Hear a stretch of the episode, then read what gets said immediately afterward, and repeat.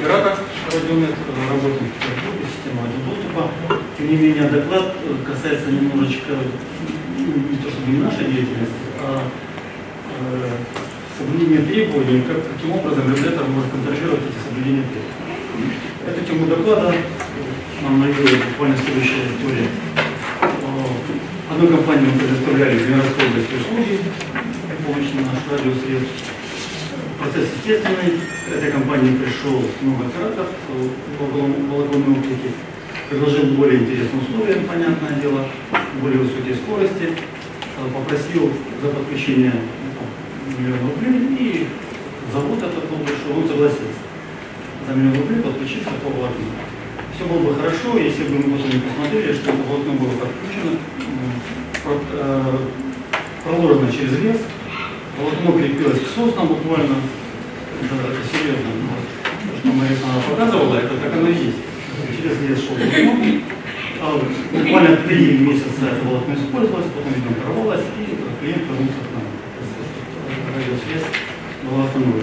За это время мы подумали, каким образом бы либо этот клиент мог себя защитить. То есть, видимо, кроме того, что есть какие-то нормы, нужно, видимо, регулировать эти нормы, как они выполняются. Может быть, это должен будет Роскомнадзор делать, который а, уполномочен расследовать нормы какие-то, да, ведомственные, и, видимо, их регулировать. В этой связи тема доклада и возникла. Таким образом, какие есть инструменты у регулятора, чтобы отслеживать нормы. Вопрос, который возник в ситуации, его можно, вообще-то говоря, этот сброс расширить. Смотрите, тенденция перехода к конвергентным сетям, она не то что налицо технологическое, даже налицо в правовом русле. У нас есть возможность в телефонных сетях использовать передачу данных. У нас появилась возможность э, отдельные коммутаторы использовать разным компаниям в разных сетях. У нас появилась возможность э, ядра эм эс, у нас есть виртуальный оператор и так далее. То есть смотрите, что получается, что те сети, которые раньше строили операторы снизу доверху и были уверены в своих сетях, да, они теперь э, становятся кусочными. То есть мы, например, как оператор радиодоступа, имеем всего лишь маленький кусочек, у нас сеть доступа. Естественно, мы арендуем транспортную сеть и рассчитываем на то, что транспортная сеть будет иметь некоторое качество, по крайней мере, надежности, целостности и так далее. А как я могу убедиться, как оператор, что эта сеть удовлетворяет этому качеству?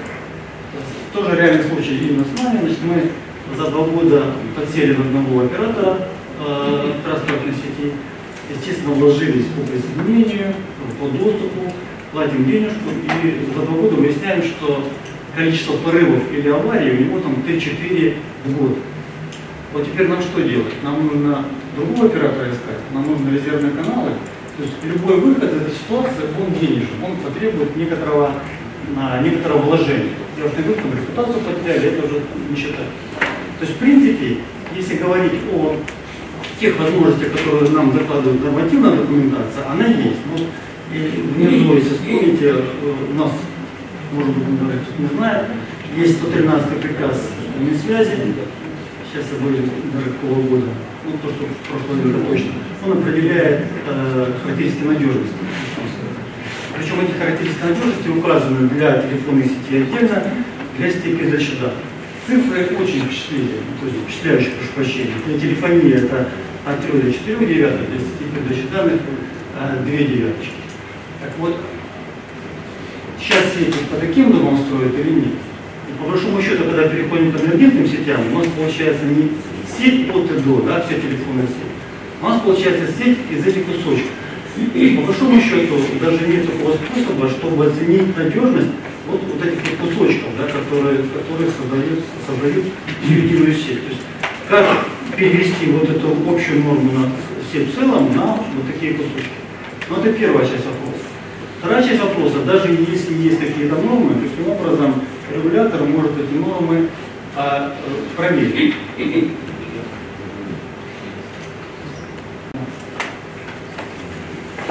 На этом слайде те требования, которые определяет регулятор для операторов, Министерство связи и Роскомнадзор, и их условно, конечно, условно разбито на следующие категории.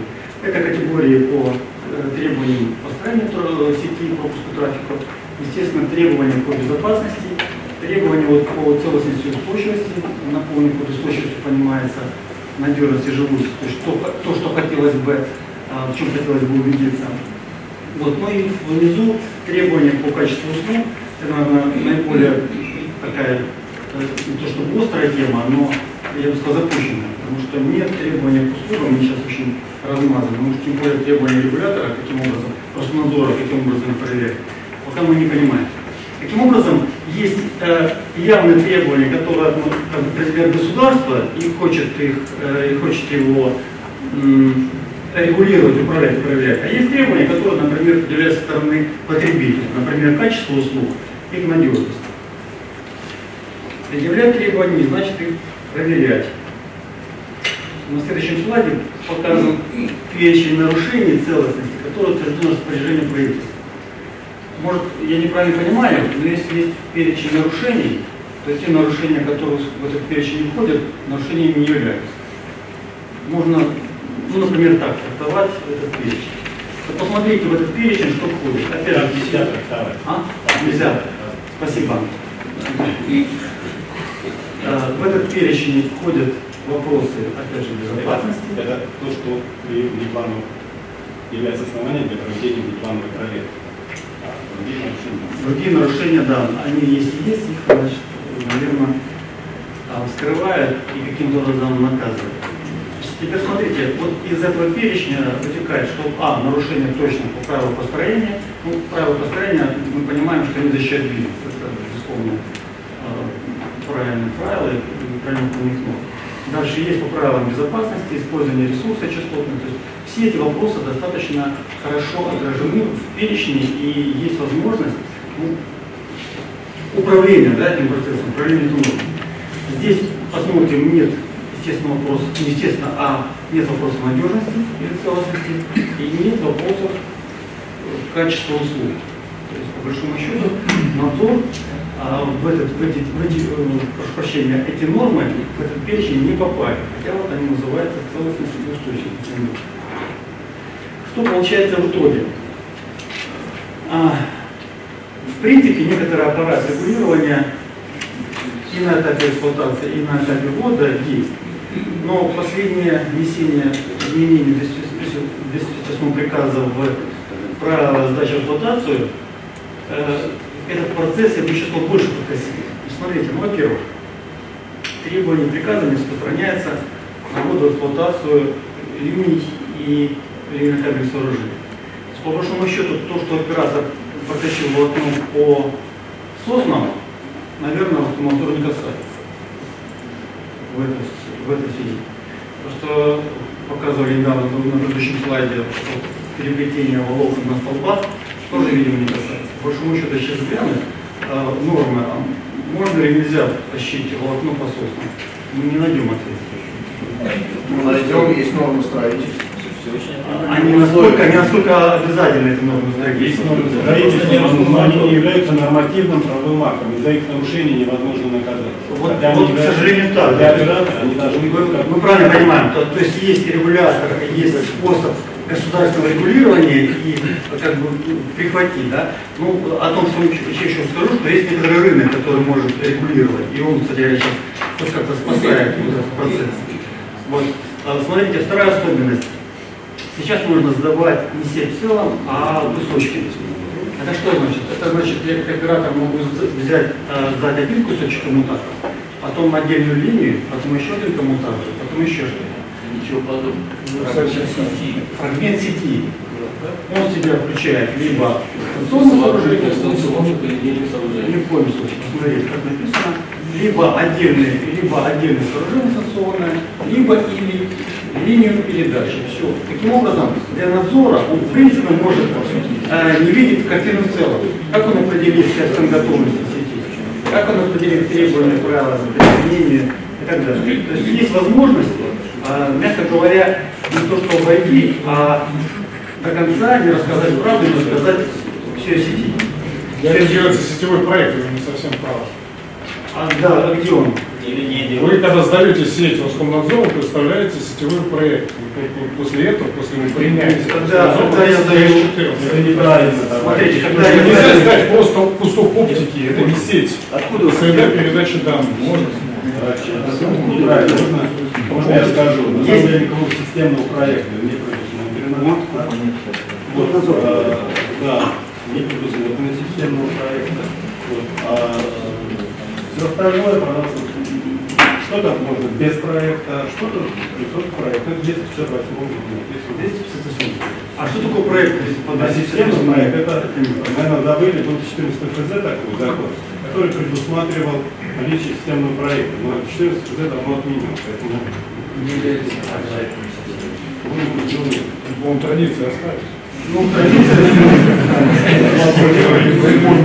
традиция, к сожалению, к сожалению, да, мы это к живому понятию. Мы общались, недавно проводил семинар по проектированию, там общались с оператором из региона. Был товарищ из Приморского края, сказал, что в Приморском крае СКЗ работает условно. Когда мотор приносишь проект на узел, он его возвращает и не принимает, не принимает эксплуатацию. В принципе, есть люди на местах, которые каким-то образом живут по этим понятиям, пытаются а, доказать, просто проверить, да, выполнение тех или иных. Тем не менее, сейчас я могу показать, действительно, давайте посчитаем этот закон, этот приказ, прошу прощения, есть возможность не подтвердить требования приказа двести семь, двести восемь, а уж тем более триста одиннадцать, сто тринадцать приказа, который определяет э, налог. В итоге что получается? Вот в этой табличке, пусть это она, пусть она условно, но попытаюсь проанализировать, какие есть возможности по регулированию с точки зрения связи, разработки ног, и с точки зрения контроля этих, этих ног. Порядок пропуска трафика, э, как мы уже сказали, великолепный приказ, полноценный двести семь, двести восемь. Возможности контроля, если я кусками сдаю сеть, они теряются. Целостность сети определяется как технологическими, это сертификат достаточно, и на узле вряд ли, когда сдаешь проект узла, тяжело скрыть интерфейс. То есть, скорее всего, можем, можем проверить и техниками. Ссору без вопросов, потому что два ведомства занимаются. Значит, использование ресурсов имеется в виду частотного и нумерации тоже хорошо проверяется, без регистрации что-то не дается. Обеспечение надежности, как мы сказали, сто тринадцатый приказ, его проверить невозможно. А, ну, во-первых, потому что в проектах, если не ошибаюсь, мы уже надежность не рассчитываем. Было время, вот, как поставили, эксперты требовали, чтобы в документации был расчет надежности. Причем, смотрите, конечно, значит, первая проблема расчета надежности – это не в методике, которую можно считать. Но, тем не менее, если набирать некоторый опыт, если давать какие-то рекомендации хотя бы эмпирического характера, то эту надежность можно считать. Вот, если помните, там на первом слайде у нас коэффициент готовности сети передачи данных у нас ноль целых девяносто девять сотых. Значит, что, допустим, на Западе по их рекомендациям, допустим, если волокно прокладывается вдоль дороги, то максимальная коэффициент готовности две целых девять десятых. Максимально. А если в полотне дороги, то считается коэффициент готовности три целых девять десятых. По большому счету, чтобы не построить сеть э, передачи данных с э, готовностью ноль целых девяносто девять сотых, нам нужна более высокоготовная линия, чем э, все сети. Это значит, что по умолчанию я любую сеть должен строить двумя физическими линиями с двойным резервом. Но это же деньги, это вот... Э, начало уменьшения нашей эффективности вообще в целом будет. Этих норм нет. То есть сейчас, по большому счету, что одна линия, что две, каким образом она проложена, совершенно не ясно, потому что никто не может сказать, а насколько коэффициент готовности вдоль дорог, насколько коэффициент готовности по соснам отличается друг от друга. Вот о чем речь. Вот хотелось бы э, этот, этот пробел законодательства как-то разместить. Я услышал гипросвязи, очень надеюсь, что сейчас поднимется этот уровень культуры, уровень науки в проектировании. Наверное, это вот ее задача таких больших компаний, которые имеют большой опыт не только в проектировании, но и не нужно придумывать сложные методики а, оценки. Это надежность достаточно, хотя бы крупными мазками показать, как коэффициент готовности три или четыре девятки можно, можно показать.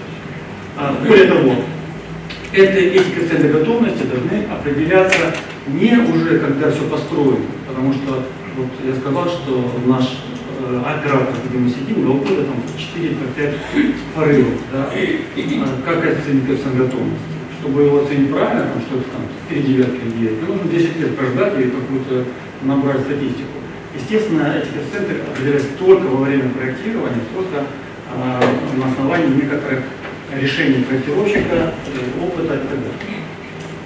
Ну и последнее качество услуг. Здесь еще печальный, по большому счету, обязательный, потому что мы говорим, там есть условные рекомендации, как их выполнять при проектировании мы вообще не понимаем, а под, под услугами понимается не только там, доступность, надежность и прочее. Это колл-центр, это общение с потребителями и так далее.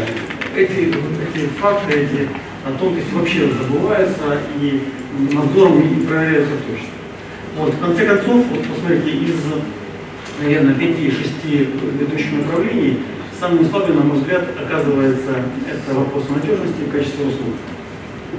Ну, видимо, для, в целом для государства это не очень важно, важно для потребителя платят за это деньги. И здесь можно, можно представить контраргумент, который я уже назвал, ведь по большому счету две вот этих проблемки может регулировать рынок. В принципе, совершенно верно. Если я как абонент, у меня телефонный номер мегафона, я там поработал с мегафоном, выясняю, что он меня не устраивает, я быстренько симку поменял, оставили при этом номер, пришел он другой. А если оператор уже построил свою сеть на базе какого-то каких-то других решений, то перестроить сеть, это у меня время и деньги. Давите договор, целые штрафы. А, отчасти, но я уже построил, я уже уложился, да, в этот договор. И таким образом я должен каким-то образом через суды, через какие-то еще компенсационные меры. Скорее всего, я построю еще одну линию. Мне нужно еще здесь другого оператора, заплатить еще раз этот миллион за подключение. Правда надеемся, что вам один оператор сможет дать сто процентов резервированную услугу? Никто не, да, не, не, не надо. Так, смотрите, а я даже чему делаю свое резервирование, ну, честно. Что-что? На собственное резервирование. То есть говорится о том, чтобы взять двух операторов для того, чтобы зарезервировать себя. Вы же говорите о качестве еще и своих услуг в данном случае. Да, совершенно верно. Вот смотрите, качество наших услуг, нашей линии, она не может быть принципиально выше, чем проводность. Ну, условно говоря, допустим, у меня ноль девяносто пять, моя радиолиния, я это честно признаюсь. Все понимают, что радио менее надежно, чем волокно. И зачем мне использовать, вот я базовую станцию поставил где-нибудь на, на удалении там, тридцати километров, мне нужно подключить двух операторов. Понятно, что два оператора резерв высокий. Но два оператора не потащат к этой точке. Понимаете, это в лучшем случае один оператор, и он попросит большие деньги. Понимаете, резервирование обходится совершенно в копеечку. Мне вообще не рентабельно этот бизнес, чтобы придумывать себе магистральную сеть там, в два-три раза более резервную, там, там три-четыре девятки. Не надо. Если были бы нормы, да, и говорят, что, допустим, э, надежность канала там три девятки. Вот так вот. Вот так. Для, для моей сети хватит. Понятно, что где-то ядро, там, где можно кольцо придумать, это условно мои проблемы. Не вопрос ядра или кольца в данном случае. Это вопрос, например, резервирования какими-то альтернативными способами. На время сбоя на первом резервировании. Да, время сбоя оптики у вас закрывается. Да, все правильно говорите. Это все решения понятные, очевидные, но это все деньги, которые... У меня сорок абонентов на станции. Вы понимаете, мне две линии, это вообще не здесь. Вы получаете с этого прибыль? Ну, сорок абонентов на станции. Нет, прибыль получаете, вы же должны зарезервировать как оператор связи, так? Нет, не должен. Не должен. Почему кто-то другой должен зарезервировать вас, если вы думаете, что вы должны зарезервировать абонента? Ром, секундочку, что значит должны зарезервировать? Я должен предоставить некоторые услуги некоторого качества. Если я предоставляю, это я качество тоже... прописано в договоре. А, да, это качество прописано в договоре, который... А что мешает также прописать между вашим поставщиком услуг и вами? Все правильно, это тоже прописано, да. Но если договор не выполняется, я просто плачу деньги, ну, допустим, за время просрочки или там выхода из строя канал, мне тут пересчитываются там какие-то деньги. Мне несоизмеримо вообще в целом. То есть я, допустим, мне теряется канал в сутки, да, он сутки канала нет. Мне возмещается там пятьсот рублей аренды, которую за этот канал потерял. Что мне дает пятьсот рублей? Я потерял гораздо больше на том, что сутки у меня абоненты не работают. Они потеряли услуги. Это вопрос выбора. Да. еще буквально три минуты, я тогда закончу. Что хотелось бы, или хотелось бы выводы или э, пожелания. Значит, первое, просто вернуться к проектированию нормальному, ведомственному, которому был бы э, рассмотрено а. проектирование сети, не узлов, не кусочков, а сети в целом. И в этих, э, в этих проектах обосновывать надежность, готовность и симптомы, которые являются экспертиза, тоже считаю нужна, потому что экспертиза, которая сейчас работает э, от Госстроя, она ведомственные нормы, и это не интересно. Ее интересует э, вопрос безопасности. Вот. Дальше по э, коэффициенту готовности и надежности у нас некоторые пробел. Либо мы его оставляем и дальше смотрим, как регулирует рынок э, эти вопросы, либо мы попытаемся разработать коэффициенты готовности и множество характеристики элементов сети, и тогда э, вопрос перехода к конвергентной системе, я думаю, будет наиболее э, быстрым и э, без проблем. Ну и по последнему сказал, по качеству услуг, наверное, в большей степени может решать.